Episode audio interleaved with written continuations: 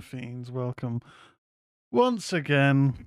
We be back. We be back for some more Ministry of Horror. Yeah, that's right. You're all the sound bites. A bunch of them. A bunch of sound bites straight off the bat. Um, I hope everyone is having a good start to their week. Countdown to Christmas. Now, I think it's fair to say, has officially begun, as it is this Sunday, coming up at the time of recording.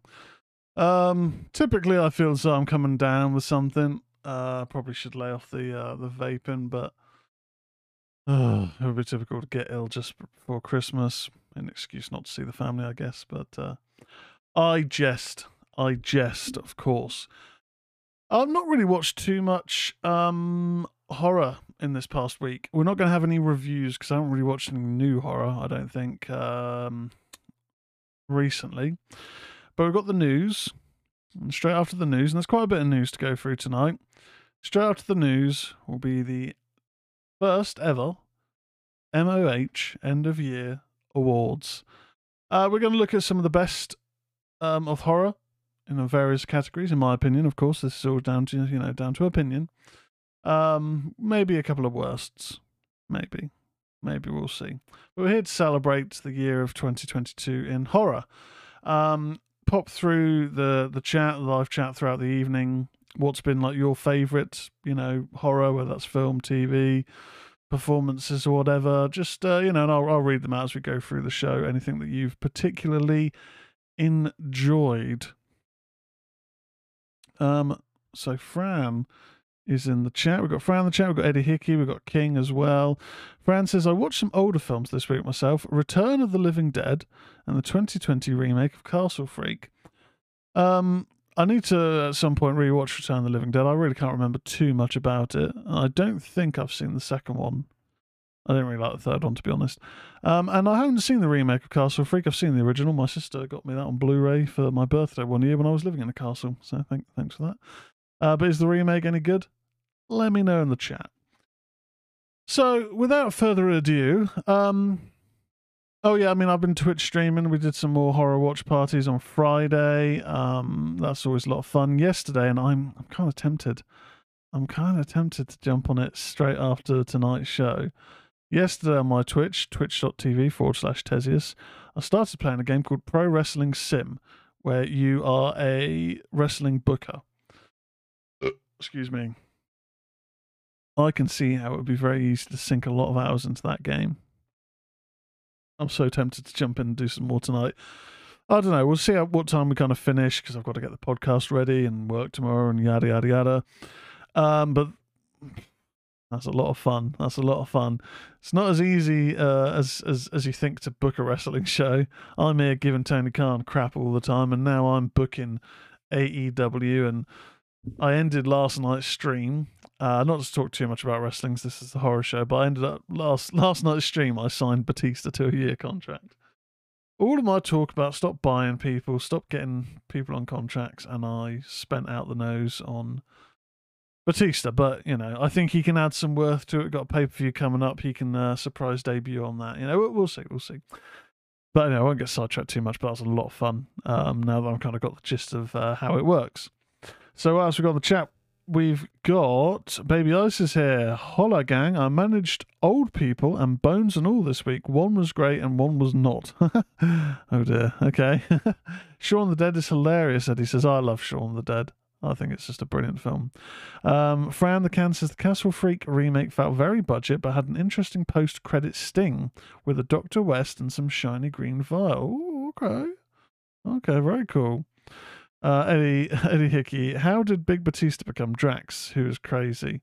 Yeah, that was uh, you know that that was really the showcase for Batista's acting chops, and that he's got great comedy timing, and the rest is history really from there. Maybe he can bring that comedy timing to my AEW manager run. Who knows? Uh, but first off, let's let's just jump straight in to the latest in horror news. Uh, what's my news music?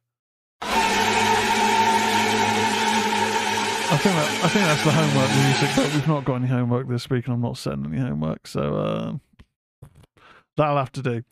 So first up, blooddisgusting.com, John Squires. These are the only four new horror releases uh, remaining in 2022. Drop a link in the chat. Um, this week is not only the first week of winter, officially beginning on December 21st, but the week is also capped off by Christmas Day on Sunday. As you might imagine, it's not exactly going to be a big week for new movie releases, with James Cameron's Avatar The Way of Water likely dominating any and all movie conversations these next several days. Am I alone in not giving a shit about an Avatar sequel? I liked Avatar when I saw it in the cinema. I've seen it once since. I think it's fine. I think the story's a little bit thread threadbare. Visually, it, it's fine, but I'm not a massive fan of overtly CGI characters, if that makes sense. I don't often get really enraptured in the story. I think the story's a bit threadbare in that.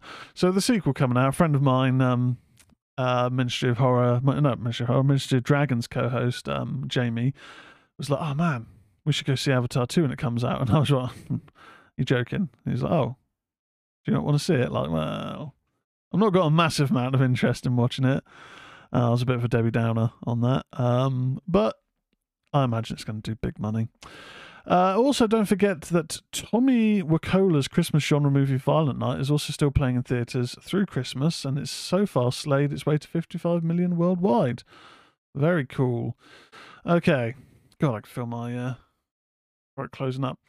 First up, Cinedigm, Bloody Disgusting, and Screambox are debuting one final horror movie this year with uh, Jung Ji Yeon's psychological movie The Anchor, hailing out of South Korea.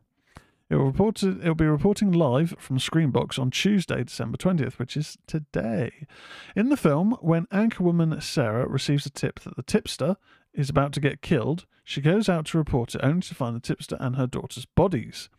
With an exclusive report on this case, she solidifies her position at the station. However, she begins suffering from hallucinations and makes errors on live television and her role as the main anchorwoman is threatened. Okay, Okay, sounds interesting. Yeah.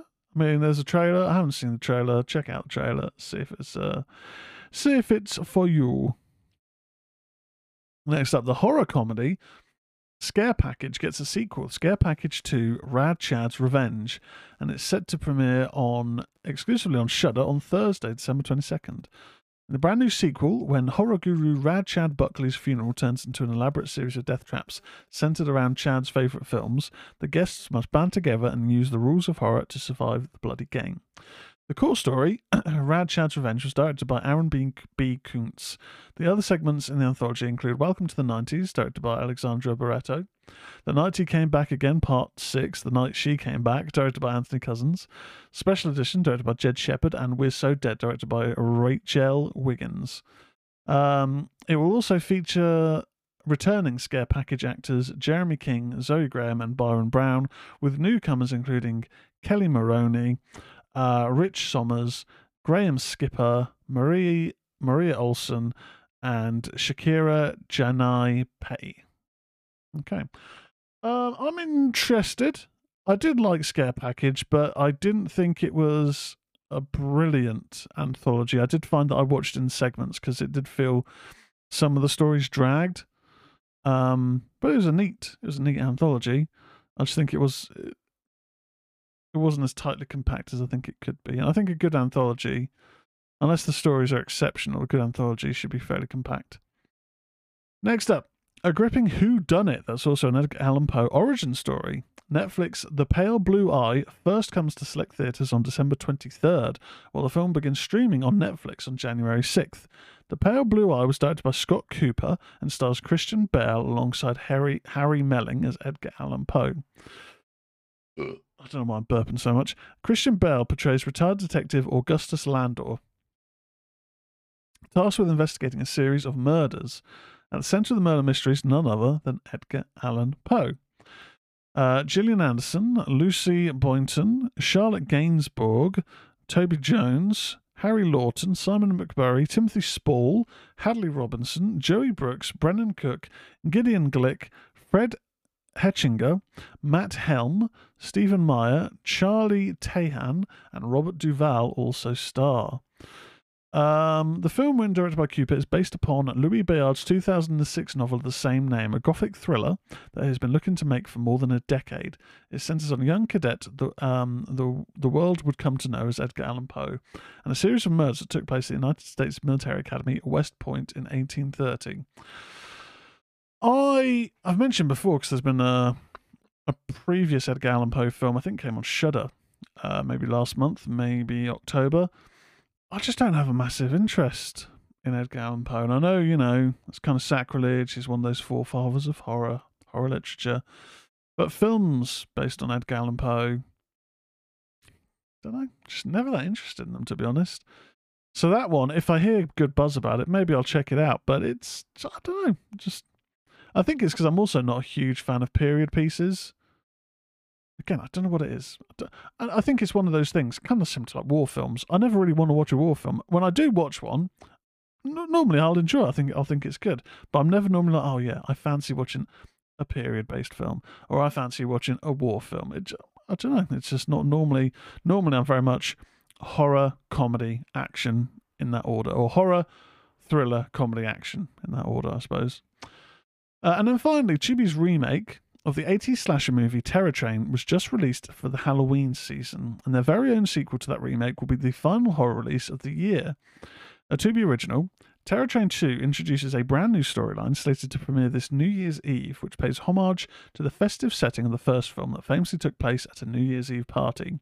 From Tubi and Incendo, the sequel wrapped production in Montreal and will be available in the US exclusively on Tubi on December 31st, 2022 having okay, I'm not going to read any further because that does um that basically is a spoiler for the first Terror Train remake if you haven't watched that. So if you have, there's a sequel coming out New Year's Eve.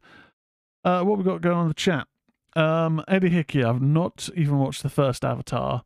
Uh, Fran Can, nope, I've avoided the original. It was hugely overhyped on release and felt like style over substance. Unobtainium, how creative. Thank you, Fran. That's the, one of the first things I say, and people go, "Oh, what? You're not really a big fan of Avatar?" And that's the first thing that I bring up. They're trying to gain a material on the planet Pandora that is called unobtainium. That is the laziest title for a material.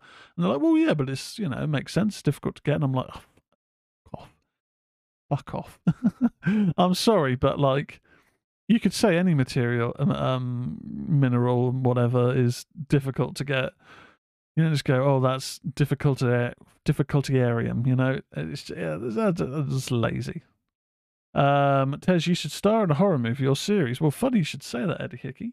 Uh, I played the Plague Doctor in Harvest of the Dead and Harvest of the Dead 2 Halloween Night. Poster is up there. If you can see that. Oh, shit and wonky. But that's a. I probably just got the poster down. That's a poster of the artwork for the first film. Um, yeah, I don't know. Someone hire me. I don't really like acting. I prefer writing. I prefer writing. Uh, I find if I have to do any line reading, I just automatically start talking like this because I don't know why. I, and it's an inability to change that. Um, yeah. Uh, I kind of enjoyed the previous Edgar Allan Poe film, The Raven. Fran says, uh, "Yeah, again, I it just didn't do anything for me. Just didn't do anything for me. Uh, I know I'm probably alone in that, but uh, yeah. Um, John, the Jamie Lee Curtis version was better. Hey, John, welcome to the chat. Yeah, I, have seen the original Terror Train um, this year. I think I watched it on a watch party because it is available on Prime uh, in the UK at least it's a decent little slasher. Um, I've not seen the remake. We don't get Tubi in the UK, which is a bit of a shame. Does seem like there's some gems going on there. Maybe not Terror Train, who knows? So next up in the horror news, Don't Move. Sam Raimi producing horror movie with a killer premise. Uh, this is from John Squires by Discussing.com. Sam Raimi's Raimi Productions is partnering with Hammerstone Studios, who did Barbarian, on an upcoming horror thriller titled Don't Move. Uh, Don't Move watches as a seasoned killer injects a grieving woman with a paralytic agent. She must then run, fight, and hide before her body completely shuts down. Adam Schindler, um, Sh- yeah, Schindler and Brian Netto, who worked on Quibi's horror series Fifty States of Fright, are directing Don't Move. TJ Cimfel and David White from Intruders are writing the screenplay. Uh, Capstone Studios is producing alongside Raimi Productions and Hammerstone. I mean, that does sound like a pretty interesting premise. So she's injected with a paralytic agent, but then it's it's not like an instantaneous thing. So she's got to try and evade this killer before her body just starts shutting down. So you could imagine things like one of the legs starts going um starts going uh, limp, arms and stuff and whatnot. Uh, sounds like a pretty decent horror thriller, actually, and it's come from Raimi Productions. I don't know what other stuff Raimi Productions have done, but obviously Sam Raimi's involved uh, as a as a as a producer of some some sort. So interested. I mean, I'm not the biggest Raimi fan. I like the Evil Dead films, but he's not like a John Carpenter for me. Um, and a lot of the later stuff, like you know, Drag Me to Hell and, and whatever it was that I saw more recently, that was Sam Raimi associated. Uh, probably like uh, Doctor Doctor Strange, Multiverse of Madness. I'm just not a massive fan of the, and we, we talked about it with Avatar to a degree, but I guess here to a lesser extent, the um, over the top CGI. Like it, Drag Me to Hell is very over the top CGI, and I get a lot of that stuff you couldn't really do practical practically. Um, but it's the the fantastical over the topness, which I would kind of liken to something like Tim Burton esque. It's not really for me. Not really for me. It doesn't doesn't engage me personally. But um, you know, I like the premise. That sounds interesting. It sounds like it's fairly grounded, so we probably won't see that too much uh, OTT CGI. Um, we don't need to talk. Well, okay, we will talk about this because we didn't mention this part of the news. So, Violent Night is now available for digital rental or purchase at home. This is in America. I don't know about in the UK because more often than, than not, when something's announced as being available to, to get on VOD or Blu ray, that's not the case in the UK, which is a pain in the ass. So don't quote me for this, UK fans. America fans, they're good news at least. Tommy Wirkola's action thriller Violent Night has thus far slayed 55 million, as we discussed at the box office, but it's now available at home as a surprise release this afternoon. With the film still playing in theatres, we assume that Violent Night wouldn't be available at home until after Christmas, but Universal is being smart by striking while the iron is hot. You can rent Violent Night on digital for $19.99 or purchase it for $24.99. Violent Night is essentially a bloody mix of several holiday classics, including Die Hard, Home Alone, Christmas Vacation, and Bad Santa, and centers on David Harbour's Santa Claus rescuing a family that's been taken hostage, with John Leguizamo playing the villain. Yeah, I didn't get a chance to to watch this for the Christmas review last week, the Christmas special. It does look decent. It does look decent. I won't be paying the premium. Um, as as I've said before, I don't have a cinema local to me, uh, so if I do go to the cinema, it's a bit of a big trip. Um, and it doesn't look intriguing enough for me to go, yeah, I'll I'll spend the premium to rent it. You know, I rented the premium. I spent the premium to rent Black Phone because I was very intrigued to watch that, and I knew that I probably wouldn't get a chance to get to the cinema to watch it. So I was quite happy to spend the the premium rental price over here is between like twelve pounds and fifteen pounds. Um, usually, I don't know what the conversion rate is at the moment, but um, yeah. Uh, uh, yeah, but okay. like I said, I don't know if that's available yet over here, but at least in America, you can watch that at home now, if you wish. Um, so what's going on in the chat? Uh, cameo for Brother Ted says Fran the Cannon regarding the Sam Raimi film. Quite possibly. I do like uh, Ted Raimi. Um, I was quite pleased to see his performance in The Quarry, the video game. Baby Ice, whoever discovered that Agent had only shuts down certain functions instead of the whole body should win a Nobel Prize or a job at the CIA. or maybe maybe that's maybe that's where it originated. Maybe, who knows? Uh, Baby Ice, I don't see Violent Night yet, but I'll be watching for it. Fingers crossed. Eddie Hickey, I'm playing a game, so I wouldn't be talking, but I'll still be here. I appreciate that, Eddie. I appreciate that. Thank you very much. Uh, let's move on with the news. The Amityville IP, The Evil Escapes, brought the franchise straight to video with a possessed lamp. Um, this comes from. Oh, God, no, we're not reading that. That's massive. But I'll, I'll drop a link in the chat. There's an editorial about uh, the Amityville IP. Now, I have lambasted in the past the use of the IP for the Amityville. There's things like Amityville in Space, Amityville uh, Karen, Amityville Werewolf, and it just it seems nine times out of ten like such a cheap cash grab. Even some of the sequels, like the early sequels, we watched one on stream on my watch party a couple of months ago. That was fucking terrible, and I think that was the fourth maybe the fifth or sixth one. That was an awful film. Um, like, uh, you know, but it's not it's not like entirely a terrible franchise. The first film was good. I quite like the second film, and it was either the second or the third, where there was a moment where it's like um, this demon. There's like a this demon's trying to possess one of the kids in the house, one of the teenagers, and it starts standing on him, and you just see his chest depressing. It was a really cool effect. Um, and it's quite quite a scary one. I think that might have been the second one, or I wouldn't say the second or third or fourth. I don't want to say the third one. I don't think it was the third one. Anyway, I'm getting sidetracked. But yeah, there's been so many sequels. I do think it's a case of people just going, yeah, yeah, yeah, yeah. It's an Amityville film. Fuck it. I mean, I've watched an Amityville film um, release. I'm not going to name names. Literally had zero to do with the house. The house didn't make an appearance, but it was used for the artwork and it was just like I mean, the film itself wasn't that great. It was a it was a a lockdown film, so it unfortunately found fell folly to the trope of you have to be a bit inventive when you're making a lockdown film and people are isolating. Some films did it well, like Host or Hosts, the um the Zoom film. I thought that was excellent. Others not so not so much, and that one was a cheap cheap cash grab. Uh, Amityville Karen, Franacan says, aren't all Karens possessed? You think so? You'd think so, the way that they behave. I want to see a manager. Let me speak to your manager. Uh, next up, Guillermo del Toro teases that he's currently writing a monster movie. Between Netflix Pinocchio and the Cabinet of Curiosities, Guillermo del Toro has had a pretty massive year here in 2022. But what's next for the visionary Oscar winning filmmaker?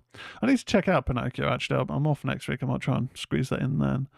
Um, but Cabinet of Curiosities, I'm about halfway through. I have found that I'm sort of just jumping between series at the moment.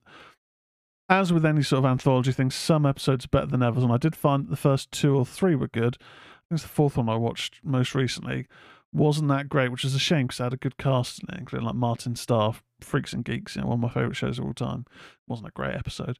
Um, speaking of the Variety's Awards Circuit podcast earlier this month, Del Toro noted that he's not yet sure if Cabinet of Curiosities will be getting a second season, but he did tease another project entirely. Um, he tells the podcast, Well, I'm working on a monster movie. I cannot say the title because it may change, and I could end up making something else. But right now, I'm hoping I'm writing and designing and we have for the last couple of years. Hopefully, it'll be next, but anything can happen. I do like I do like Del Toro. Again, he's not John Carpenter for me.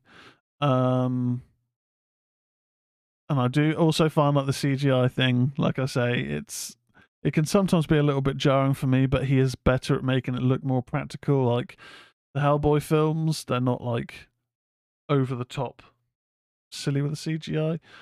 But yeah, I've, I like the first couple of Cabinet Curiosities. I just need to finish it. I'm currently starting to now pay a bit more attention to Midnight Club. Um, but yeah, I, I do find I'm best if I stick to one show and binge it. I think when I've finished binging Buffy now, uh, I'm now just watching episodes here and there, like Criminal Minds Evolution, nice little cliffhanger on last week's episode. Um, I watched an episode of The Watcher actually earlier today. Um, uh, you know, when I was having my dinner, that's not a very good series. I don't know if I'll be finishing that. That's not very good. uh, let's move on. There's something wrong with the children. A trailer has dropped. Kids kill parents in Roxanne Benjamin's new movie. Comes from John Squires by Discuss.com.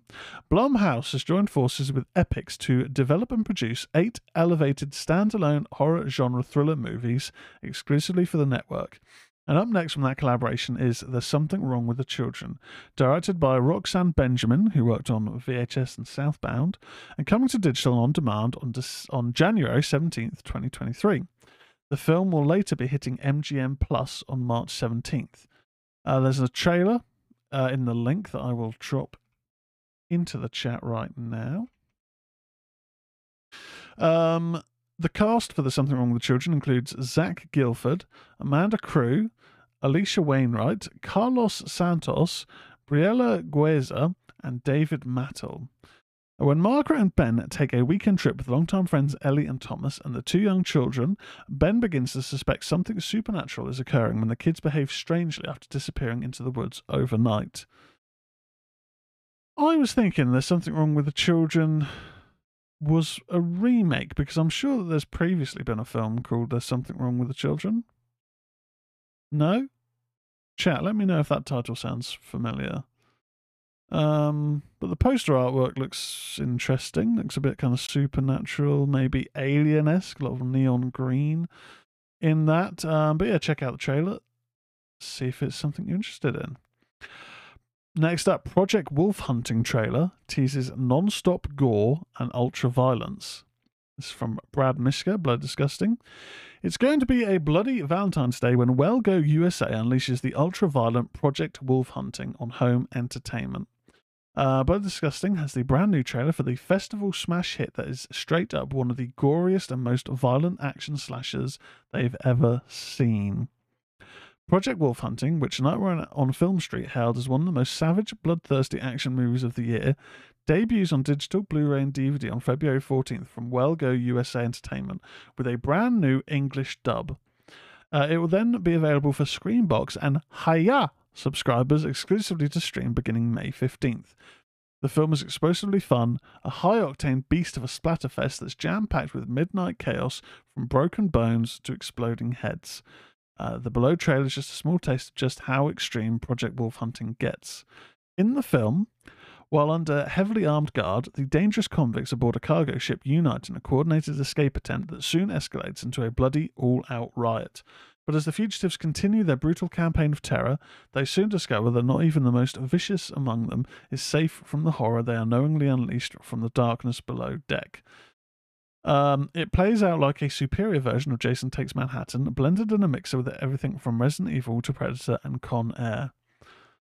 I'll drop a link in the chat. That does sound cool. Does sound like something I've got to check out. Uh, Frown the Can in the chat mentions there's The Children from 2008. Yeah, I had a feeling there was like an 80s film. Uh, an 80s film, like maybe an 80s Spanish horror um, about like killer kids. With, uh, well, I mean, there's been films with killer kids. We talked about The Brood on the David Cronenberg episode. But I guess in terms of, yeah, like, I'm, I just thought that that, that title exactly as it was sounded familiar, but maybe not. But uh, yeah, I mean, maybe it was The Children. Um, we might talk about that one. Okay. This one caught my attention because I have heard of this book before. The Deep. Amazon making a series out of underwater horror novel that scared Stephen King. Comes from John Squires, Blood Disgusting. Published in 2015 and praised by Stephen King and Clive Barker, Nick Cutter's underwater horror novel The Deep is getting a series adaptation at Amazon. C. Henry Chaisson is writing the series for Amazon Studios. Clive Barker called the novel utterly terrifying, while Stephen King similarly raved, similarly raved that The Deep scared the hell out of me, it's old school horror at its best. Set in the near future, The Deep centers on a research station at the bottom of the Pacific Ocean, where a miraculous discovery signals a new hope for humanity. But secrets unearthed on the ocean floor may hold devastating consequences for the world above. Uh, the book's official synopsis reveals more about the storyline. I, I, won't talk about that because I am interested in reading the book. It's been on my to read list for a while. Um, oh god, burps! I'm so sorry about the uh, about that. Chat's got some more news. So Fran says, "Is that Island of Lost Children?" Could well be. Uh, Baby Us, uh, yes, there's an 80s film called Children 2 Radioactive Killer Kids Off a School Bus. And John says The Children, 1980. Yeah, so I wasn't completely wrong. Um, there's been a few Killer Kid films then. I just, I thought of that title, I thought that title itself uh, sounded similar, but uh, there's a few, a few, a few ones out there. But yeah, Amazon Amazon are just they've got a lot of things that sound intriguing coming out. You know, there's apparently I don't know if it's 100 percent been confirmed yet. Apparently, talk of them and Mike Flanagan doing a Dark Tower series. Now, I'm a big Stephen King fan, as we know, but I've never really massively got into the Dark Tower, and I've only read the first three books. I started on the fourth, Wizard and Glass, and I just I tapped out because I was like, I found not so much the Gunslinger because that's quite a short book, but um, the Drawing of the Three and the Wasteland, I found them good, but just such a slog to get through. I found with those books that there was there just felt like so much padding because there was just a lot of pages dedicated to not a lot actually occurring or developing. In in my opinion, maybe I need to give them a, re, a reread. But I know it's one of the biggest things. It's King's magnum opus. There was the film with Matthew McConaughey and Idris Elba. That wasn't very good. Um, but I know that uh, you know um, Mike Flanagan's a big King fan. and a few adaptations already.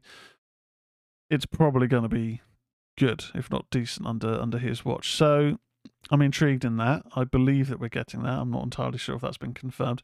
Also, they are going to be doing with Henry Cavill a Warhammer 40k series and films or something along those lines. Intriguing. I did a Warhammer video on the YouTube channel, uh, painting for the first time, learning, you know, a lot of things not to do. But I don't. I'm interested, but I don't know a lot about the story. I don't know a lot about the lore. I mean, I've looked online; it seems incredibly convoluted. So, if there's a series of it, I'm intrigued. But um, yeah, I don't know how much of a hit Prime's output has kind of been. Uh, I really couldn't get into Rings of Power. I thought the first episode was great, but from that point, it's been a slog, and I never finished it. Um, I don't know if I will. I really just struggled to get into that. Um, what else have Prime done? I'm sure they've done Prime's done a lot of good stuff that I've liked, but uh, more often than not, it's not really where I kind of go to binge new series.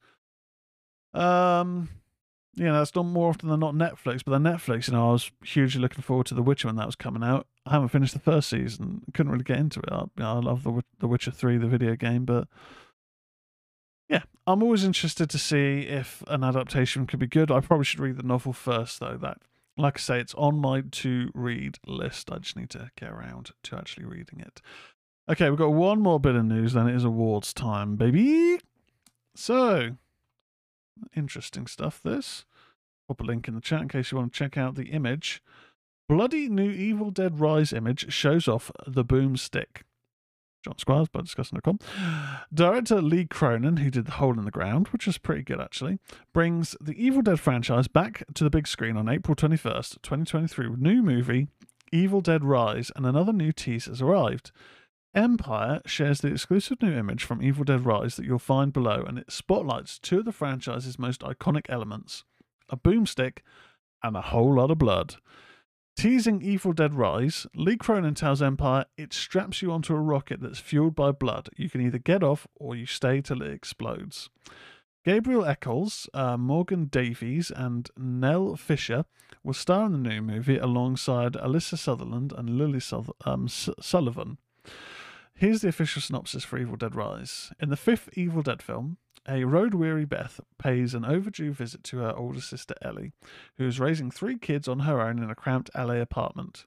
The sisters' reunion is cut short by the discovery of a mysterious book deep in the bowels of Ellie's building, giving rise to flesh possessing demons and thrusting Beth into a primal battle for survival as she is faced with the most, the most nightmarish version of motherhood imaginable. Um, Sam Raimi, Bruce Campbell, and Robert Tapert are producing Evil Dead Rise. According to Campbell, the three have been very involved in the project every step of the way. Now, I will say that synopsis does inc- does sound like it's giving a fair bit away. So Beth's our main character, visiting her older sister Ellie, who's raising her three kids in a cramped apartment. When it says a bit further on, and thrusting Beth into a primal battle for survival as she is faced with the most nightmarish version of motherhood imaginable. So Ellie's going to get possessed. That feels like that's an incredibly big spoiler there. Um, but I mean, I'm, I've enjoyed the Evil Dead films. Same the TV series. I just really can. I enjoyed series one, but I just found it was one of those shows. I've still not finished series two. I just found one of those shows where I didn't want to binge it. I didn't finish an episode and go, oh, I've watch another episode. And that is normally an indication for if I really like a show or not. If I want to watch, if I want to watch the next one, if I want to see what happens next. If it's just a case of, "Mm, yeah, that's good, that happened, then I'm not that invested, you know. Um, so in the chat, the trailer for the Amazon miniseries The Rig looks like it could be good, says Fran. Fran also says, Give me a series based on the Gaunt's Ghosts Warhammer 40k novel series. It'd be like Band of Brothers meets science fiction. Hmm. That does sound très intéressant. Très intéressant indeed. Right. As I say, no reviews, no homework. We get into the festive season. This is going to be a fairly short show, actually. I need to bring up my my list of awards. But we are now going to go to our featured presentation.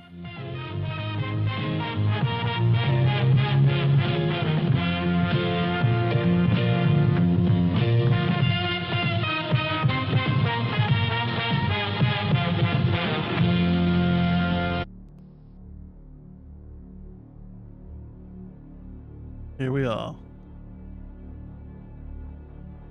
The 2022 inaugural Ministry of Horror End of Year Awards. What'll win? What'll lose? Who have I missed? Probably a lot of people, probably a lot of films. I only put this together to get today. You'll probably be able to tell that.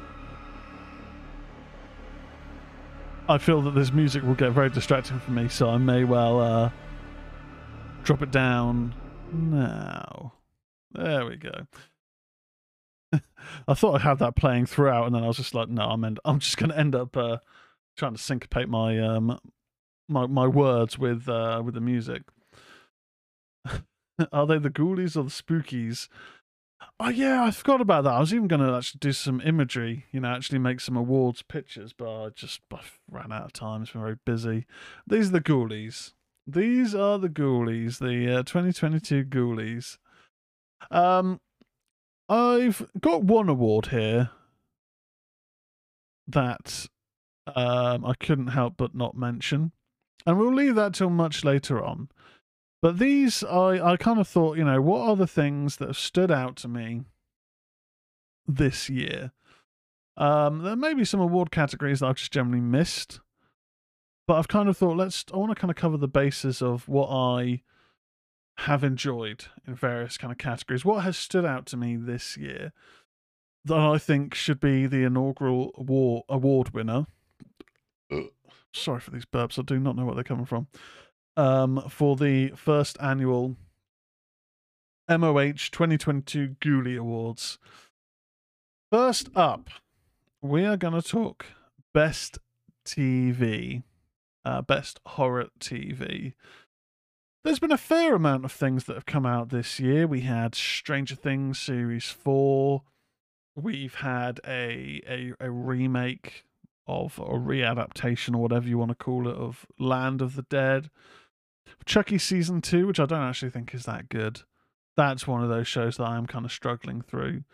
I thought series one was decent, but series two, as much as I like Jennifer Tilly over the top bouncing around, because she is in this series bouncing around. That's not me being uh, being crude. Um, it's not that great so far, and I'm only about four episodes in. I haven't seen Liv Morgan in it yet. I have seen that scene. Um, I'm surprised I haven't noticed that bit yet because I'm sure she's in the opening credits of one of the most recent episodes. Maybe I just didn't pay attention because it hasn't, like I said, it's not been that great. Um, Cabinet of Curiosities we mentioned. I'm kind of slowly getting through that. So there's been some decent, decent to middling new horror this year on our TVs. Um, you know, horror adjacent things. But one show did stand out to me, and it's a shame that this show won't be getting a second season because I think that this for me has stood out as one of those shows that I have wanted to see what happens next. And I have binge. Now I binge series four Stranger Things. I binge every season of Stranger Things when it comes out. Um, but I kind of thought, in terms of originality and newness, my award for best TV is Archive 81.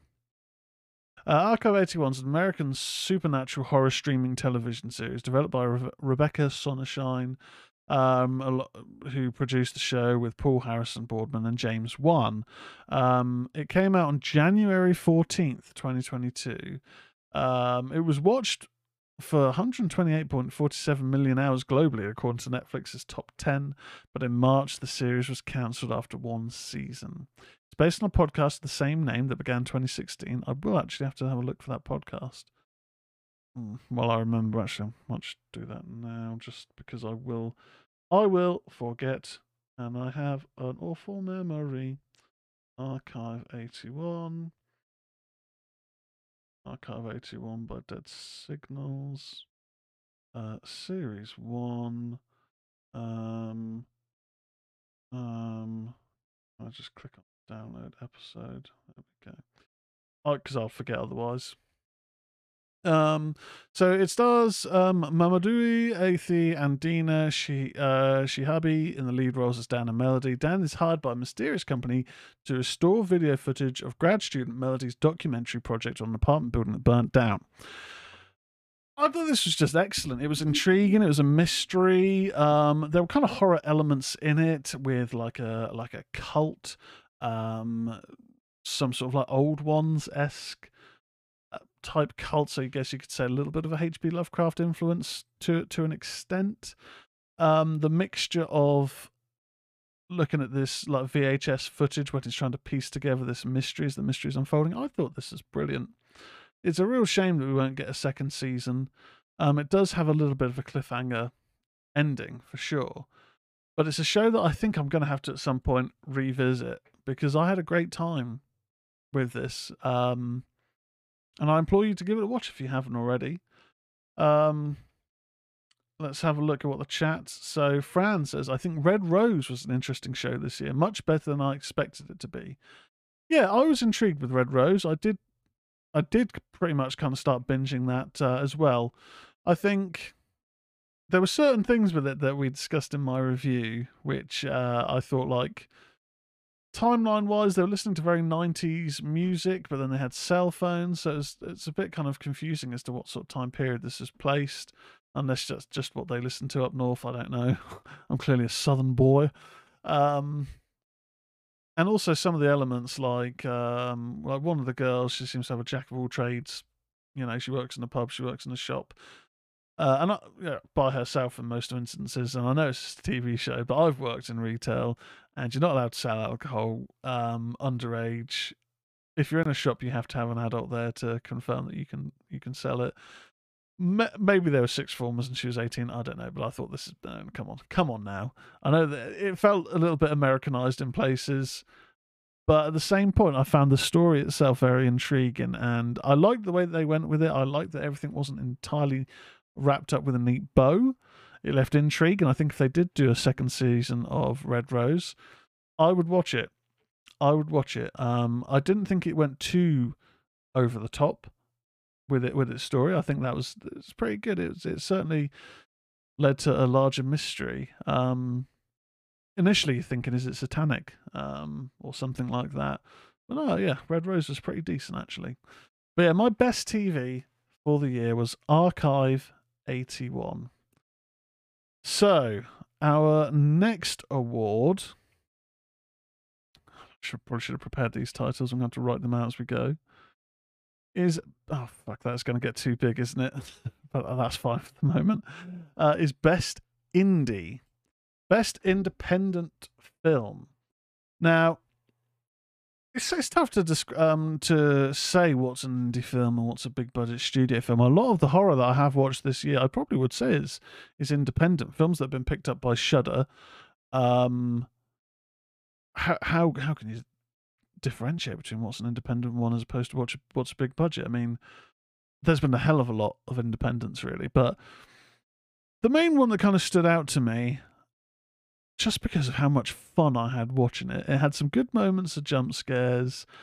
Um, some good. Uh, I mean, the effects themselves weren't weren't great, but I liked the whole style and the setup, and um, I thought it was a brilliant, darkly comic horror.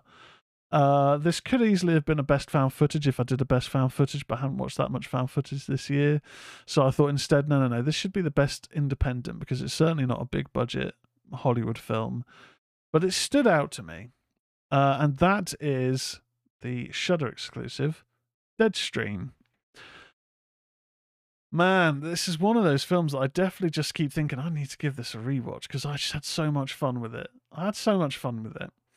Uh, it's a supernatural horror directed, written, produced, and edited by wife and husband Vanessa and Joseph Winter in their directorial debut, which I think is a hell of an achievement, with Joseph also acting as a lead actor and soundtrack composer. Uh, plot follows a disgraced content creator attempting to resurrect his career by live streaming himself, spending the night in a notorious haunted house. The film uses a found footage format, displaying the live stream itself, and that was just so inventive. I mean, first off, I got to give huge props to Vanessa and Joseph Winter. Joseph Winter appears, I don't know if he directed it as well, but he appeared in one of the better segments of VHS 99. VHS 99 was a fairly mediocre entry in comparison to VHS 94, which I thought was brilliant. Um, one of his segment in that was was a standout where uh, him and a colleague basically watching like a possession or an exorcism type video or something or event something like that. They're filming it, end up getting sent to hell or a hell dimension. It, it's just very inventive and it has that humor. This guy is very funny. And in here, he is doing a solo ghost hunt at this decrepit old house.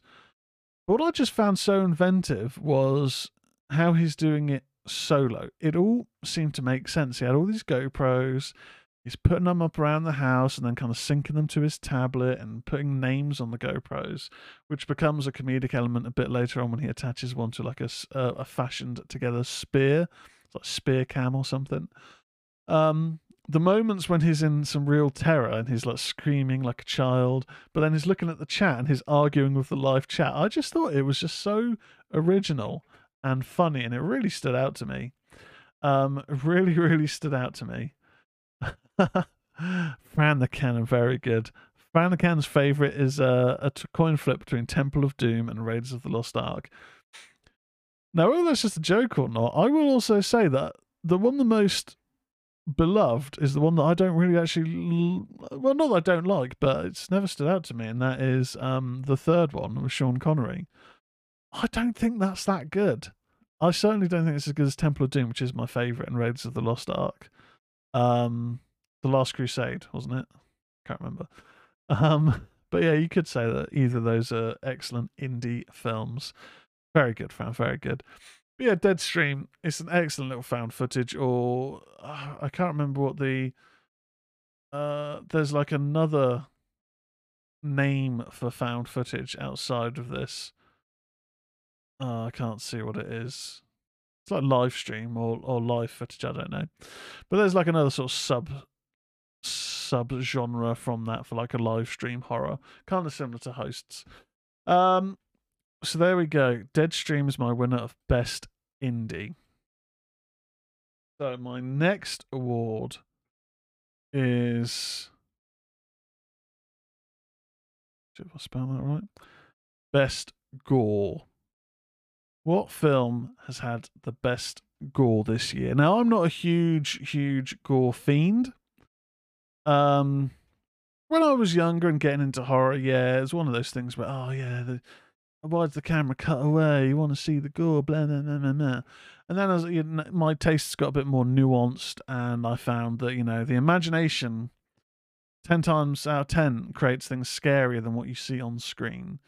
Um, I never really liked the sort of the torture porn films. Like I thought the first Hostel was interesting because of it flipping the genre of a, a teen comedy, although the teens do sound a little bit rapey. They don't sound like good bros. They are very bro. But it has that kind of initial feel of a little bit problematic American Pie esque humor, then being turned on its head to one of our kind of earlier introductions to this uh, torture horror because torture porn's incredibly derivative, um, but you could easily use that for a lot of later films in that genre.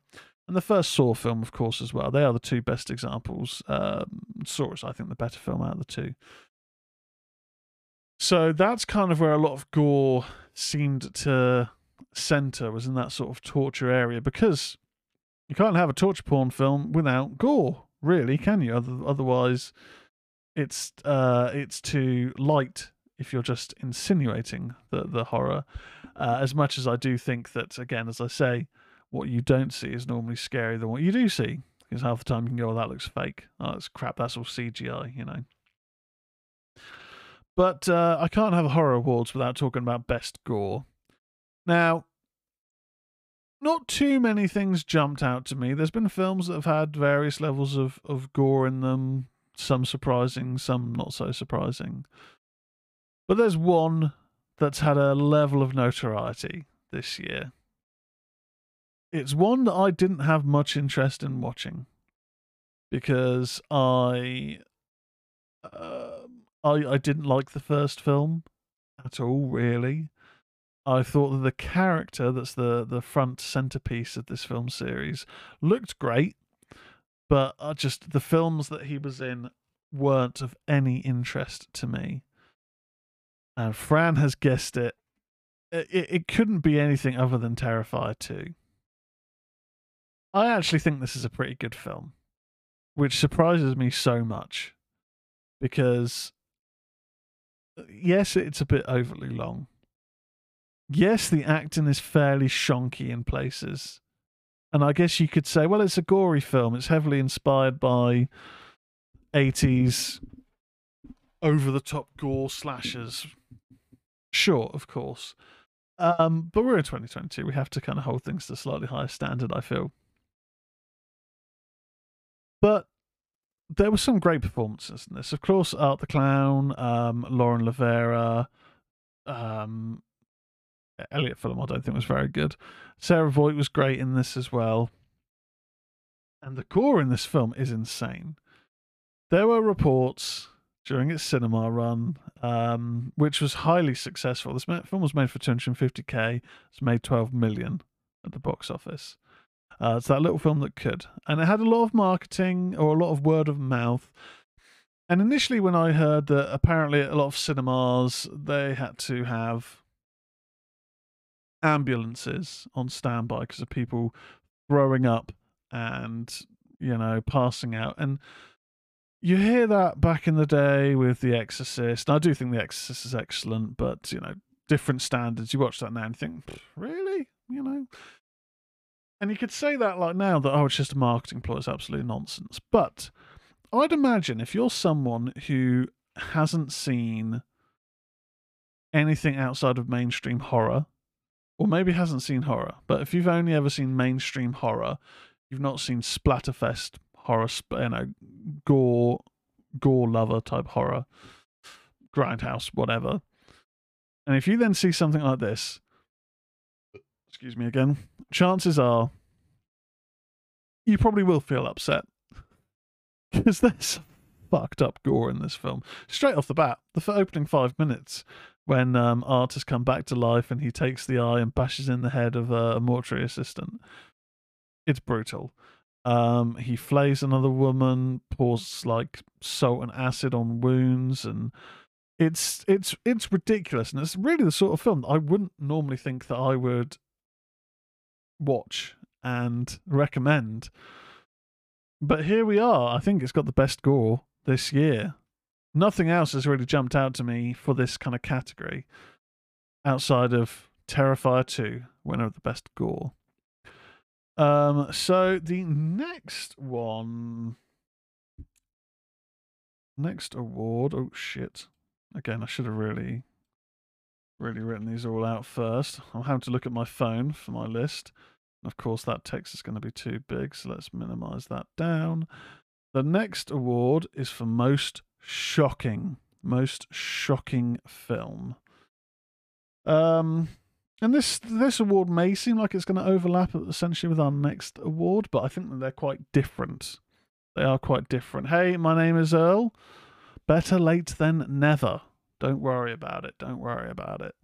Uh, most shocking award. Now, a film will stand out in my mind if there's a particular moment or feel that stays with me.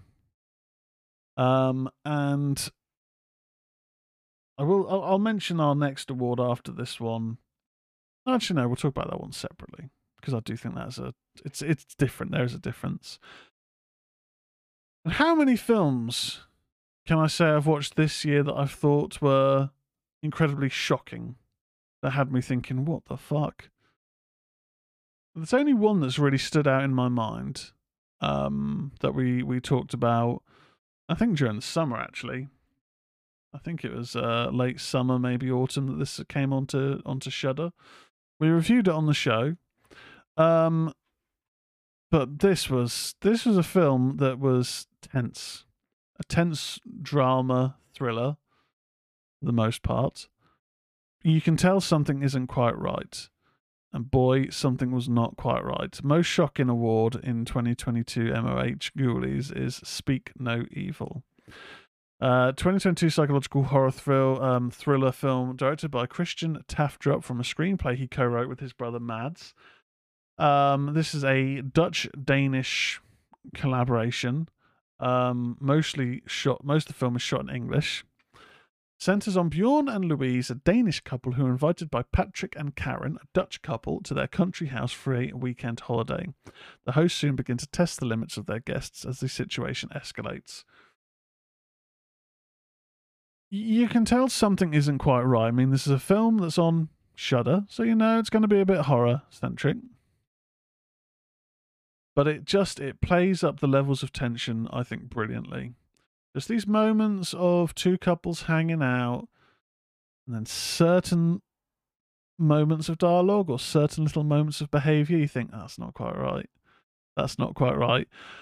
And you could easily look at these things and go oh why don't they just drive away straight away? Why don't they do that? They're a very meek couple. Not everyone in the moment it's one of those things where people will say oh i'll do this i'll do that. You probably wouldn't you're probably talking shit. It's easy to arm armchair book a film, let's say, uh, and say, "Oh, if someone did that, I'd get out there." Not necessarily. You might just sort of not even notice it at the time. You might sort of think that's, not quite right, and you'd maybe confront the issue. Which I'm being very vague because I do think you should watch this, but uh, there are moments in this film when the behavior between the two couples really starts to, to, to, to ramp up, which then leads us to the, the finale. And it's the finale that's the most shocking in this film. Uh, there's a particular moment where when we realize we know we know where this is leading there's a discovery of a body in a pool by the main character um, he doesn't tell his wife because i guess he doesn't want to terrify her and, and their daughter when they're trying to make this uh, this escape. Um, and that was probably his kind of final mistake, which then leads to uh, a rescue, which really isn't a rescue. And it just leads to an incredibly shocking moment and an incredibly sad end to a film. Um, you could say, is that, oh, is that similar to something like Eden Lake? Eden Lake's a very powerful film, but incredibly dark, and the sort of film I couldn't watch again just because it's so it's it's downer. It is downer, and this is kind of similarly downer, but I suppose there's more moments of hope in this, or seemingly moments of hope than than Eden Lake, which doesn't really have that has maybe one moment of hope in it. Uh, but if Eden Lake was getting released this year, I'd probably say something like Eden Lake would be most shocking. But Speak No Evil is a very powerful film. I would highly recommend it, and the finale to this is shocking. So Next up, what have I got next? The award we're looking at next is oh shit, too big. Best sequence.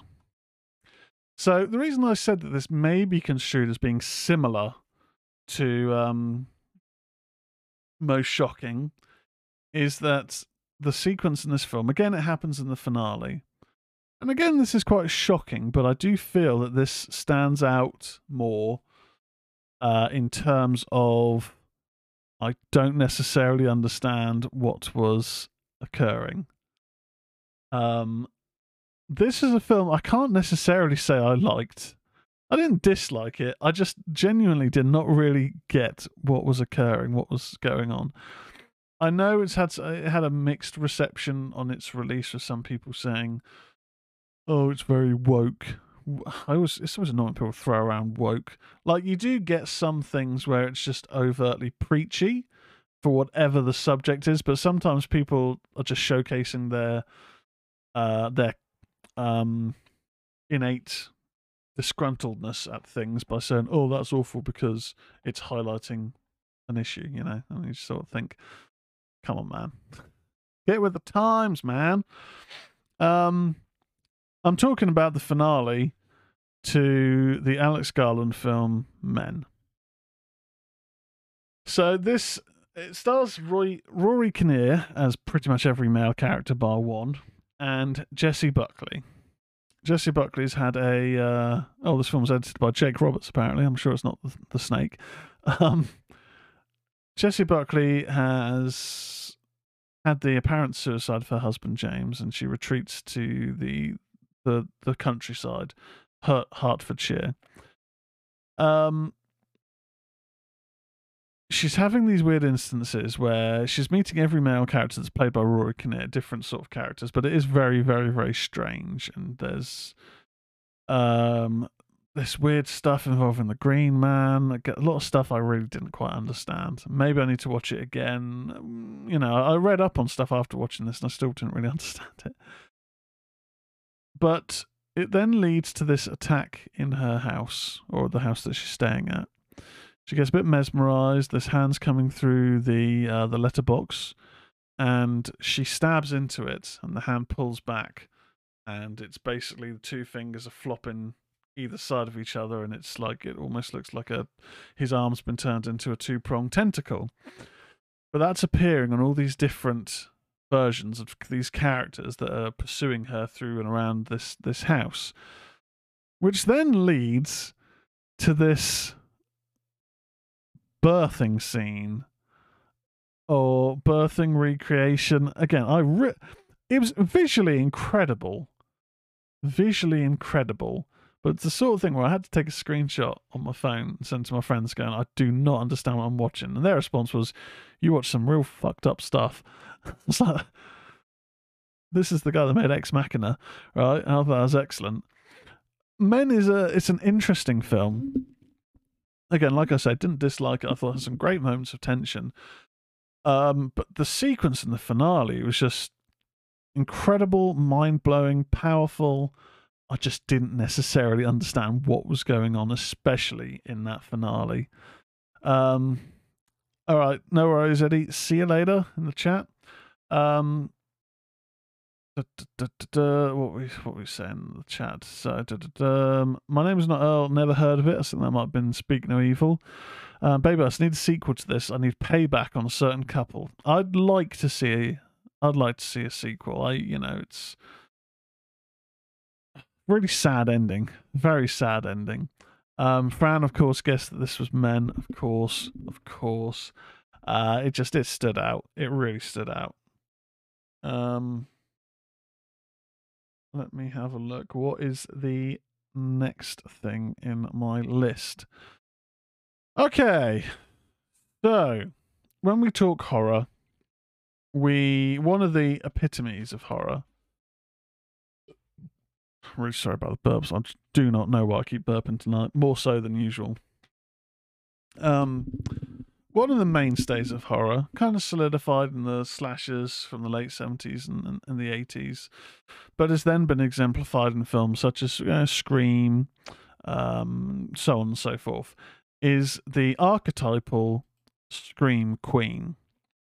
So, who has been a standout Scream Queen for me in 2022? Uh, now, Jenna Ortega has really sort of appeared in a lot of stuff recently. Um, Studio 666. She's now on Wednesday, which isn't necessarily, necessarily a Scream Queen type role, but she was in uh, Scream 2000 and, uh, well, the new Scream film, which was this year, I'm pretty sure. Can't remember. I think it was around this time. Um, also, the actress whose name escapes me in Malignant, which was the end of last year. But we've had a few new faces appearing. So this is for a new Scream Queen, or the Scream Scream Queen Standout 2022. Um, and again, this wasn't a hard one for me. This is a new actress. I don't know if she's done that many roles previously, but a hell of a performance and just stood out head and shoulders above every other kind of Scream Queen performance that I can think of this year. Although it was very tight with another actress, I will say, but this one, in terms of pure Scream Queen protagonist, was uh, Lauren LaVera. Again, Terrifier 2. If you'd have told me, Tez, you're going to be doing an awards show at the end of the year, and not only are you going to give Terrifier 2 an award, you're technically going to give the film two awards, I'd have told you, shut your face. You're lying. Why are you saying these things to me? You're wrong. But no, I, t- I think her performance, along with Art the Clown, and of course Chris Jericho's little role as Burke at the end, um, are the standouts uh, in this film. Really, they are. Um, she she dominates the scenes that she's in, um, and her performance just she goes through a lot of shit. She takes a fair amount of damage, but she has some great sequences when with the dream sequence at um, everything tastes a bit funny at Arts Cafe. I think it's the little jingle. Those moments, you know, it, she's just brilliant in this film. I thought. Um, my name is the chat. Uh, I 100% agree with you. The girl from Terrifier 2 is phenomenal. Yeah, her performance in this is just brilliant. I, I hope to see her in more horror roles. Um, again, you could say that, you know, maybe does, doesn't want to get typecast. I don't know. I don't know what sort of uh, other film projects she has going on. Um, there are talks of there being a Terrifier 3 that's planned with further installments that will slowly build on Art's background and motives um, which I'd be interested in. But in terms of her role as a new Scream Queen, I thought it really one of the things that Terrifier 2 did, which got me more invested in in this franchise, is gave a story. I felt that Terrifier 1 just didn't have much of a story. I felt that what I thought was a protagonist got bisected fairly early on. Um, and then it just seemed to be a bit kind of just, oh, it's Art the Clown going around butchering people, and it felt a bit hackneyed to me. Terrifier 2, the director took that feedback on board, obviously not from me, but I guess it's a, a, a feeling that a lot of people maybe had. He's given us a story. Like I say, not all the performances are great, but hers stands out. Lauren LaVera stands out head and shoulders above as uh, Sienna Shaw. So, yeah, she was our Scream Queen for the year. Now, the next award is well, this is the horror awards. There's another genre that maybe isn't as popular as horror in this day and age, but I do feel it's horror adjacent, and I kind of feel it's almost a kind of horror subgenre because horror doesn't necessarily mean blood and guts, doesn't necessarily mean ghosts, doesn't necessarily mean over the top. Uh, this is the award for best thriller of the year. Uh, now, for this award, not that many thrillers stood out to me this year. Like I say, the the thriller genre more often than not kind of gets lumped in with psychological thriller. And I do find that when I hear the term psychological thriller, I start thinking, oh, for fuck's sake, if we're going to get to the finale and it's going to be a case of, oh, it was all in their head, oh, it was them all along, then fuck off. Um, a an ex girlfriend of mine um wanted to show me her favorite film, and I'm always interested in that. Like, uh, I remember a prior ex wanted to see my favorite film. I thought she doesn't really like horror, so I'll go with my horror adjacent favorite, which is Aliens. Aliens or the Thing are my horror adjacent, but I would say the Thing's a horror film. Uh, and she said, "Yeah, great." I mean, it looked a bit old. I was like, "Fuck off." We watched the Blu-ray of that. That looks excellent. But okay, fine. What's her favorite? Same director, James Cameron's Avatar. And I was like, "Your favorite film at that time came out a couple of years ago." Okay, fair enough. It made a big impact on you, but not not my thing. Um, anyway, an ex girlfriend recently wanted to show me her favourite film, which was a Robert De Niro film. I can't remember exactly what it was called. It's like Hide and Seek or something. Anyway, as the film was going on, I was like, this is interesting. But I started thinking, oh, for fuck's sake. He is the killer, isn't he? He's not being pursued by anyone. It's him. It's all in his head. Schizophrenic. Lo and behold, what was it? Yeah, bullshit. So when I hear psychological thriller, I automatically start thinking, oh my god, it's going to be an all in their head. Bollocks. Uh, but this film has had a weird release schedule. Um, and that is what I thought was the one of the only real sort of standouts for me of thrillers in, in 2022. Watcher. Not the TV series on Netflix, which I am really finding is actually not very good. um, no, this is the uh, film from Chloe Okuno, um, starring the excellent Maika Monroe, along with Karl Glusman and Burn Gorman. So this had its world premiere at the Sundance Film Festival in January 2022. It was released in the United States on June 3rd, 2022 by IFC Midnight and Shudder. Now, I was expecting this to be on Shudder, you know, around middle of the year It wasn't appearing. I ended up seeing a review copy, which is very very grateful for. I then saw in November that this was getting its UK cinema release. I was thinking that's a brave move.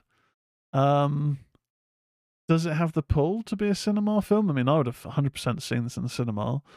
Um, but uh, yeah, no, it went to the cinema in the UK, which okay, fair dues. But I think this was excellent. It had the uh, incredible performance from Maika Monroe who's a who's a potential frontrunner for another award that she she missed out on. But I think think she is excellent. Of course, it follows is one of my favourites of the last you know twenty years. Um, and we have these great moments of paranoia and tension. The setting of uh, of Bucharest, I think, is really oppressive. Um, we find a lot of people around her are speaking in Romanian. She doesn't speak the language, so we're feeling that isolation that she does. Um, it has some great moments and there's great sequences, and I think uh, the the the the final third of the film is brilliant. Really stands out for me. Um, my name is not on the chat. Oh yeah, I remember seeing that Hide and Seek with Dakota Fanning. Yeah, that's the one. It wasn't necessarily a bad film, but the whole oh here's the reveal. I just thought get fucked. I just don't like that trope. To be honest, I don't. I'm not a massive fan of that trope. So we're coming up to our last few awards. Um, and I think before we get onto our final bests, we will talk about um, our uh, one and only award that's negative. Worst film 2022.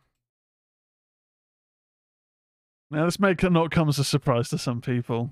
And it may seem like I act like I actively hate this film. I don't. And as I say on this channel before, this is an inclusive place, you know.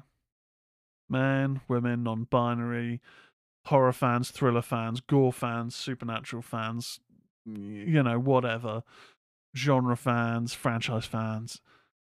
Everyone's opinion's respected. So don't think I'm attacking any particular film with my worst film pick. If you like this film, great that's cool. We're all we're all good here, okay? Um Baby Ice in the chat. It better be you know who, and yes, I actively hate this film. But there's only one, and there's been bad films released this year. Okay, don't get me wrong. Not everything's been golden, and it will seem like it may be a cheap shot to pick this film. But for me, I went into this film with low expectations. It's a sequel. It's the end of a trilogy, supposedly. You will know what I'm talking about. Um, and I just felt that I heard the synopsis for this film on the news going into it, and I thought, okay, my opinion and my intrigue in this is dropping even lower. I felt the marketing was bold faced lie and I just felt the end result was such a mishmash of ideas. And of course, it was Halloween Ends. Halloween Ends. Um, Fran the Cannon surely must be Grimcutty. Several of you couldn't finish it. That's not a bad shout, Fran, because I couldn't finish it and I'd completely forgotten about that film. I'd forgotten about that film. I haven't seen Jeepers Creepers Reborn. My name is not Earl. To be fair, I have heard that that's terrible. So I can only go on the films that I have I have seen. Grimcutty, I will say, yeah, that was a bad film. And I guess the reason that this comes in for me as a as a worst film of the year is just because of the potential. Now, I loved 2018 Halloween. Again, we've talked about we did a whole episode on the trilogy, the David Gordon Green trilogy, so I don't need to re re go over some of these points. But 2018 loved it. Great companion piece. Halloween Kills. okay. Maybe my opinion since watching Ends has softened on it, but I just felt that it was like they've made Michael into Jason. How is he all of a sudden able to take so much abuse in his 60s and his you know just appearing and mutilating massive groups of people multiple times? It just felt so jarring but it did have the 1978 flashback moment which was very very good. Um, and some of the kills were excellent. The um the eye gouge head tear was brilliant but halloween ends um halloween ends just there's this love story between Corey and Allison where they're talking about running away together within the space of like three or four days. Okay. Um, I wouldn't have hated that if they'd maybe introduced the Corey storyline a bit earlier, maybe in in in the film series. It just felt kind of just so rushed with some of these things the whole things of Michael getting pushed over, he's powering up after he's killing people, but people have been getting killed in this period just a lot slower. Just a lot of these things where it's like there's potential for some cool ideas in there. Some of the kills were good in in ends, but for me, it's just I I, I ended the I finished the film thinking, as much as I'm a huge Halloween fan, this feels like on a similar level to Resurrection. Um, and what's worse is that there was a lot more potential in this Resurrection. Resurrection was just like, let's just keep it going. This was supposed to be the end of a trilogy. It's supposed to be the final battle between Laurie and Michael, and it was just that just felt tacked on. It felt like two different stories. Um, so for me, again, and my name is not Earl. I know you liked End, so this isn't an attack. I don't want it to feel like an attack.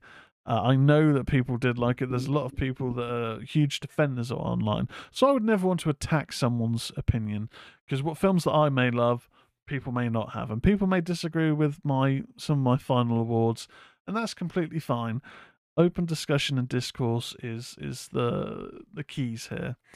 So as I said at the start of the show, people drop in the chat because we're coming up to our final few awards your favourite films of the year. If I haven't already mentioned any of them so far for the awards, what have been your favourite films this year?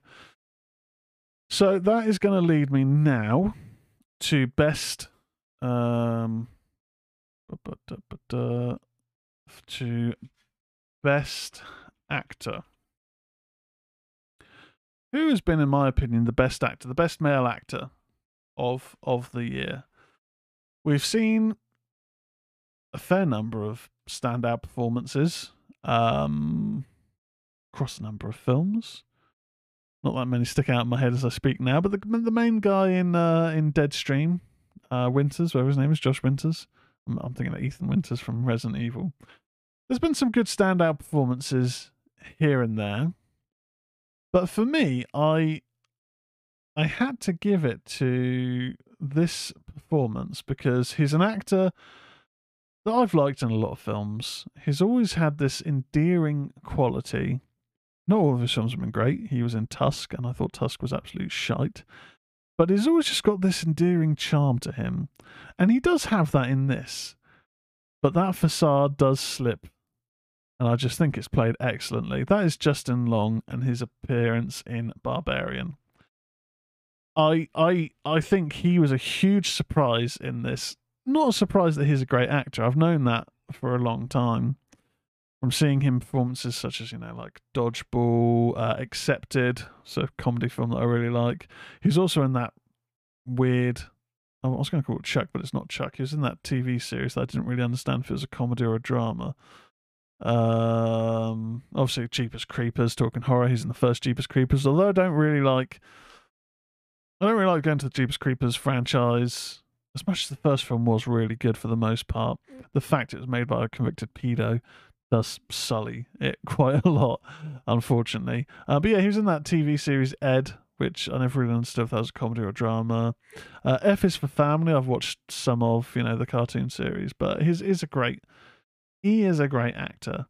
Um, and his performance in this, I thought, was um, it was brilliant. He, the film is really in kind of um, three acts, as a traditional sort of uh, sort of film is, where we have the opening, where we meet uh, we meet a character called Tess. We then move on to meeting the actor AJ, Gilbride, who is finding out that he's been fired due to rape allegations made by a co star, and he's being pressured to sell some assets to pay for his legal costs. And it's really feeling like someone's just trying to get some money out of him. You know, what, how, how could he be capable of doing these things he's been accused of? Um, and you feel like that for the most part of this film as the film progresses, and he he ends up uh, entering this storyline with Tess from the start of the film. But then you start finding out that actually he he's not entirely as nice as he wants to believe. He is actually quite self-serving. Um, and I just think this played excellently because he just he still seems there's moments even after he's done some horrible things that he still kind of seems like maybe he's endearing, maybe he made a mistake. And I think that's test uh, that's tantamount to his ability as an actor. He was also in um, New Girl as well before New Girl just really got quite shit. Um, so best actor for me has to go to Justin Long in Barbarian. Uh, if you've not seen the film or his performance in it, I would recommend it. Give it a watch. Um, for sure, I think it's it's a standout. So that leads us on to the award for best female actor or best actress, whatever the correct vernacular is now. Um, Oh, thank you, Franacan, in the chat for dealing with the uh, the porno bots.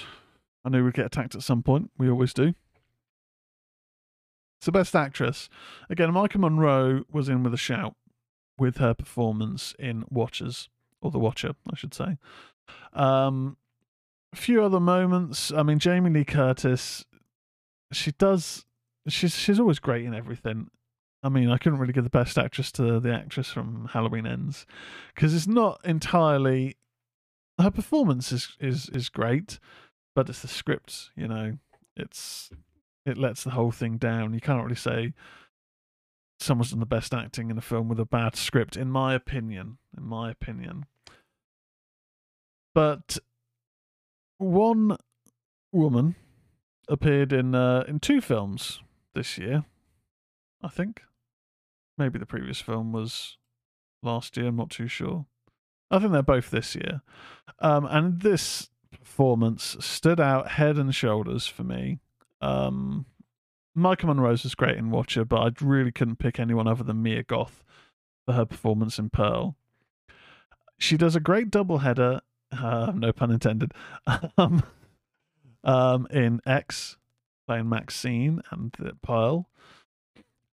But her performance carries the entire film for Pearl. She is front and center of, of the film.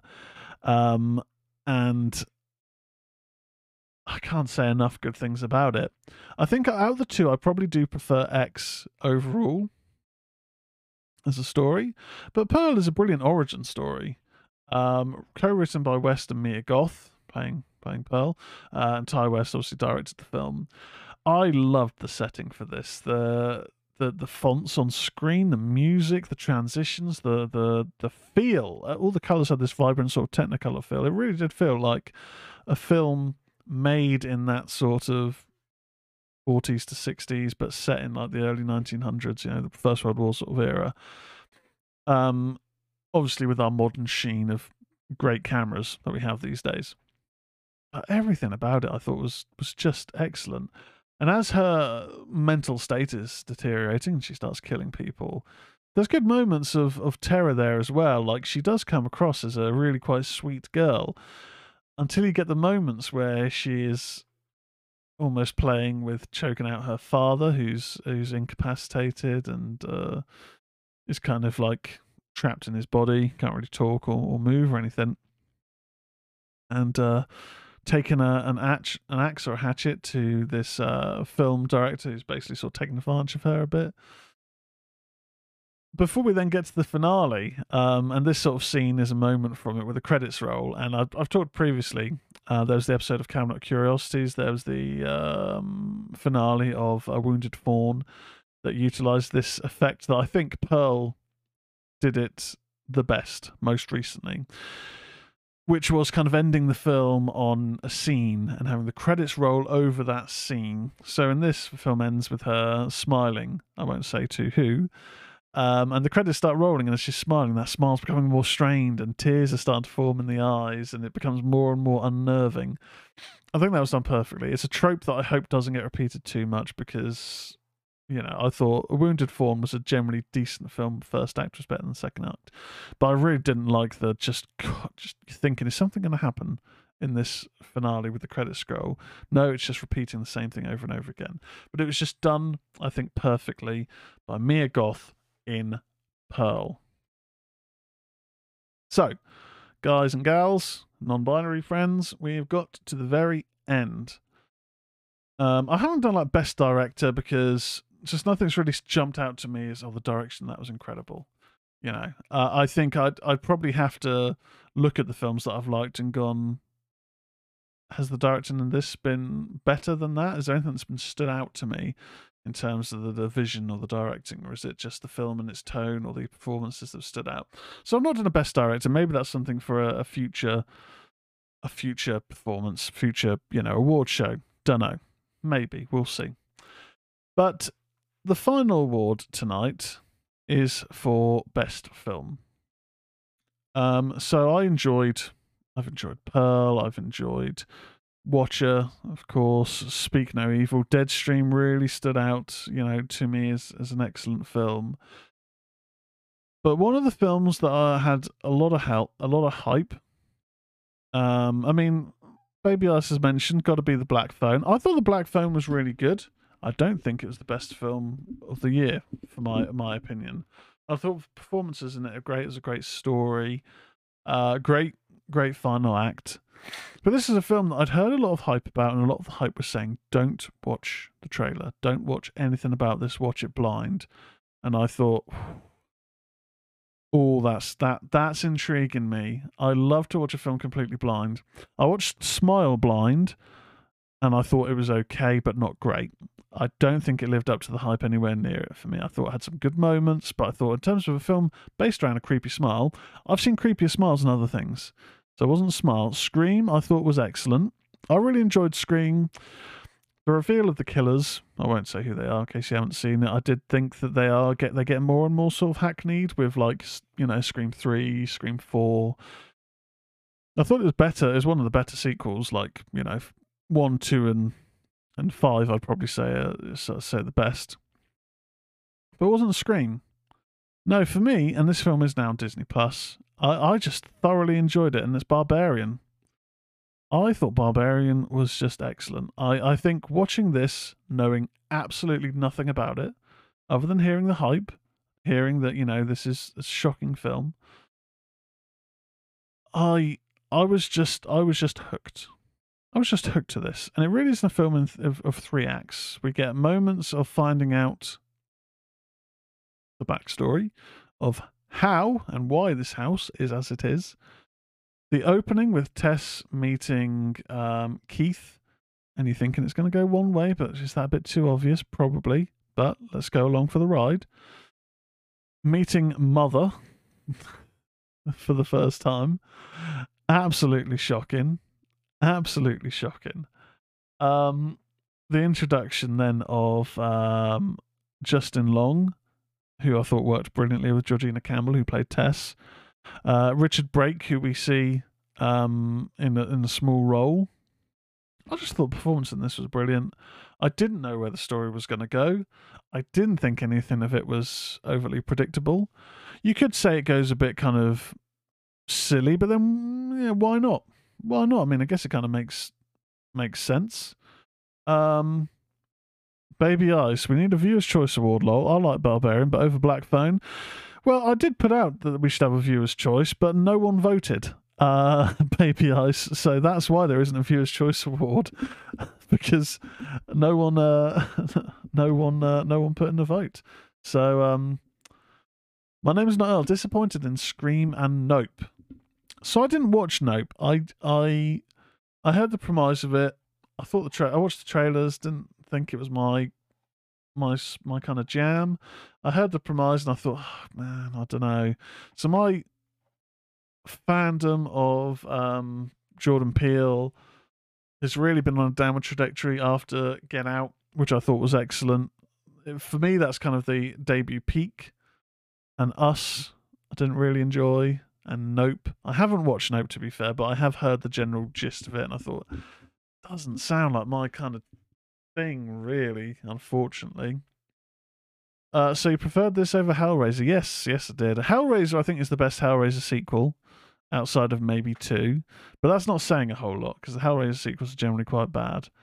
Um, Hellraiser is it's it's a step up, but I think this was a much better film. I, you know, and I, I can see some people aren't agreeing with me, and that's fine. That's fine. Like I say, if we do one next year, make sure to put in a vote for the Critics' Choice. Uh, you guys had a whole week. Um, I did say DM me on on the Discord or on Twitter. So sorry, guys, no no community award this year. Maybe next year. Um, that is all of the awards, though, for this year's Ministry of Horror 2022 Ghoulies Awards.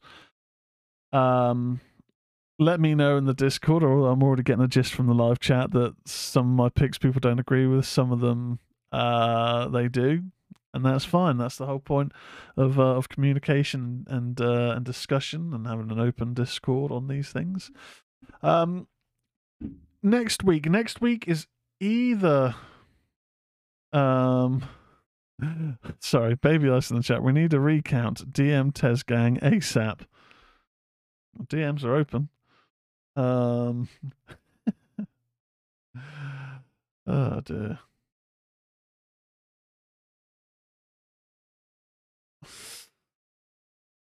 God. Um. Sorry, I just got a message saying uh, from one of the uh, one of the guys from the film company saying, "Can I get an, a signed eight by ten of uh, one of the film actresses from one of the horror films we did, who's very popular with the lads.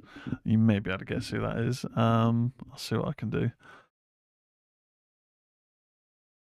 Oh, Jesus. Um, anyway, so in terms of next week, so this this coming week on the MOS network, we have another pre-recorded show, which is the worst wrestling categories of 2022. My votes, Lawrence's votes, along with, I believe, Erratic Agent, Crimson Mel, uh, Berkeley's, and uh, Martin Mathers. Be sure to check that out. I had a lot of fun recording that show, recorded at the same time, similar sort of time, I should say, not same time, as uh, as the best of the year. Uh, next week, I may I may put together like a best of clip show of Ministry of Horror. I may just have the week off. I think maybe the Ministry of Horror can be off for a week. Um, I, would like to have a night of not not streaming. I say that I probably will end up streaming on Twitch. I'll probably be playing more pro wrestling sim, pro wrestling manager because that's just that. That a lot of fun. I'm going to resist the urge to stream that tonight, but I think maybe tomorrow I'll do some more stepping into my role as the head booker of AEW and seeing if I can do it any better than Tony Khan. Um, but yeah, those are the awards for the year. Be sure to check out the Discord. Um, and uh, you know, give the give the stream a like, give the channel a subscribe. If you listen to some audio platforms, be sure to give it a review. That helps the algorithms, all that stuff. Uh, thank you, Fran, the chat. Um, yeah, I, I enjoy the show. Some some weeks, uh, some weeks, uh, easier than others. Um, some topics are easier than others. It's always fun to get guests on. and so so on and so forth. Um, but yeah, I think uh, I think a week off would be good. Uh, Baby I says during that week off, we're going to redo the votes for best film. Uh, yeah, you you can you can do a late addition to a, a community a community best film if you want. But my best film has been Barbarian. Like it or lump it. uh, anyway, yeah. So thank you very much. I think I've done all of my admin bits and bobs. Um, yeah, I'm going to get the podcast feeds up now, and then um, maybe watch a film before bed. Yeah, maybe. Actually, no, Traitors. If you're not watching it on the BBC, uh, I highly recommend watching The Traitors. We talked about in the Discord. I've converted some friends to watching it, and one of them watched, I think she watched like seven episodes at the weekend. She was hooked. Um, if you haven't watched it, again, it looks cheesy as hell. People cry a lot for no reason. Absolute nonsense emotions and all that. Uh, but I think it's a brilliant game show, murders, all that good stuff. Anyway, I'm not endorsed by the BBC. Have a good evening, guys. I'll catch you later. Merry Christmas and a Happy New Year, ghouls and fiends. And thank you so much for sticking with me on this journey of horror in 2022. Let's make 2023 even bloodier.